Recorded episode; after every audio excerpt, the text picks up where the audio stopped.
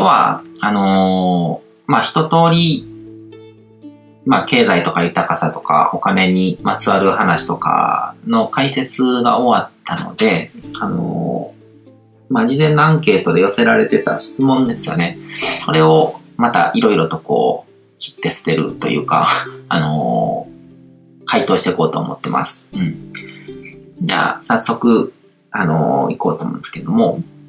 まず、お一人目が、えー、っと、最近読んでる本なのですが、トイレ掃除をすると臨時収入が入るとか、宇宙のエネルギーを自分のパイプに通すために詰まっている汚れを落とす必要がある。そのためには毎日トイレ掃除をするのが良いといったことが書かれていました。で、確かに自分の心を磨くのにトイレ掃除もいいなって思ったので、やってるのですが、スピーチャル的なことが作用して臨時収入が入るとは思えません。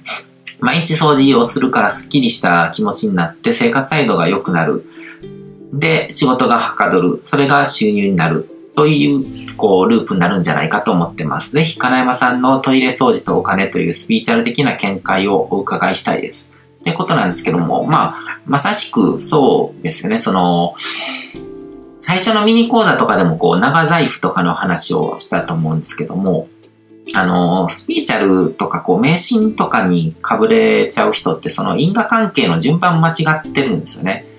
で、トイレ掃除をすると臨時収入が入るっていうのも、まあ、ジンクスみたいなものですよね。うん。で、それを信じる人にとってはなんかそういうフィルターで物事を見るので、自分の意識の切り替えのスイッチとかアンカリングになるっていう要素もあるだろうし、あのお金持ちがこうトイレ掃除をしてるとかっていう話を聞いて、それをせかせかとやる人がいたりとかするんですけども、トイレ掃除をするよりも普通にビジネスの勉強をしたりとか、お金が稼げるような方法とかを学んでやった方が、お金は手に入ってきますよね。うん。なんかその当たり前の因果っていうのをこう、無視してるような気がするんですよね。その因果率っていうのもスピーチャルな法則なわけじゃないですか。何かやったことに応じてその結果が返ってくるっていう。うん。だからそこってすごく大事だと思ってて、それは、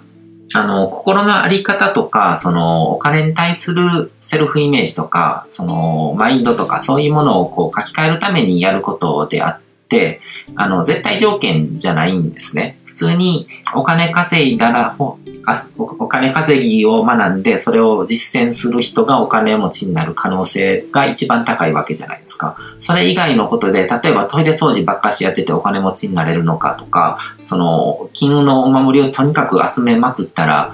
お金持ちになるのかって言ったらそうじゃないわけですよね。そこって普通に理性的に判断すれば当たり前のことなのに、なんかそうやってこう、目を曇らせるわけですね。うん、盲信とかそういうオカルトっていうのは。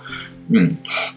だからそこは気をつけないといけないのかなと思いますね。その、その人のこう心の状態とかをモデリングしたいっていうのがあって、で、自分もそれと同じ感覚を味わいたいっていうんだったらやってみたらいいと思うんですけども、でももっとこう、あの、因果関係的に強く働くものがあるわけじゃないですか。うん。そこに目を向ける、手に入れたいものとか、あの、引き寄せたい結果とかに関しては、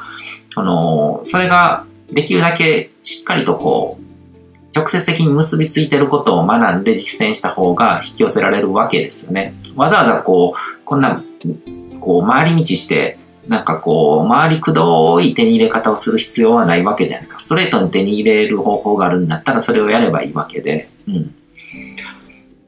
だから、そこは気をつけた方がいいなっていうふうには思いますね。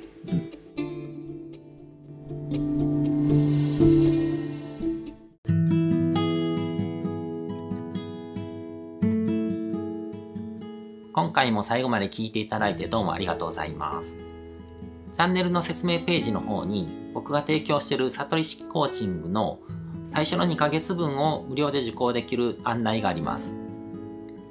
ゴール設定とアファメーションについて詳しく解説してるんですけども、僕自身もこれらのことを本格的に取り組み始めて、で、それで大きく人生を変えたという経験があるので、あの、まだ受講したことがない方であったりとか、このタイミングでピンとくる方はぜひ登録して体験してみてください。また、僕がどんな人間なのかを簡単に知ってもらえる2分ほどで読める会員プロフィールのリンクも貼ってます。僕自身がインターネットを通じた出会いによって自分の人生を大きく変えたので、この出会いがあなたの人生を変える良いものになることを願ってます。ではまた次の放送でお会いしましょう。